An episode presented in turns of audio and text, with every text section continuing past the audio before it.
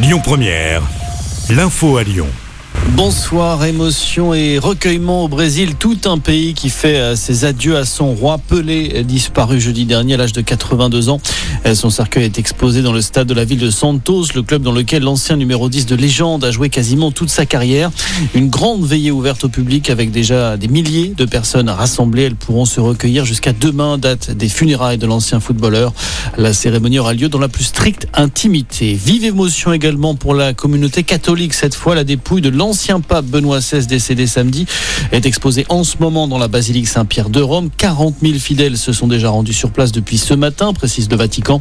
Les obsèques de l'ancien souverain pontife sont prévues jeudi. En Ukraine, au moins 63 militaires russes tués hier lors d'une frappe revendiquée par Kiev. Quatre missiles ont touché plusieurs bâtiments dans la région de Donetsk, annexée depuis trois mois par Moscou. Le bilan pourrait être encore plus lourd puisque les autorités ukrainiennes parlent de 400 morts et de 300 blessés.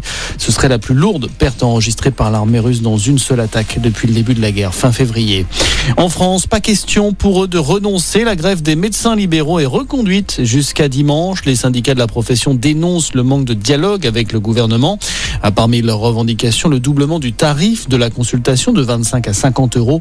Une grande manifestation est également prévue jeudi à Paris en direction du ministère de la Santé. Vous l'avez sans doute remarqué, les températures sont plutôt douces pour la saison. 24 degrés enregistrés notamment hier à Dax. Conséquence, eh bien, on manque de neige en montagne. Euh, plusieurs stations de ski ont dû fermer temporairement. C'est le cas d'Axe 3 domaines à Axe-les-Thermes en Ariège. 80 personnes avaient été embauchées pour la saison. Elles sont désormais au chômage technique.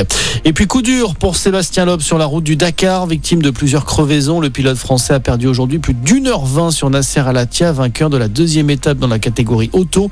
L'Espagnol Carlos Sainz reste leader au général.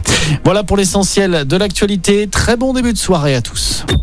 Écoutez votre radio Lyon Première en direct sur l'application Lyon Première, lyonpremière.fr et bien sûr à Lyon sur 90.2 FM et en DAB+. Lyon Première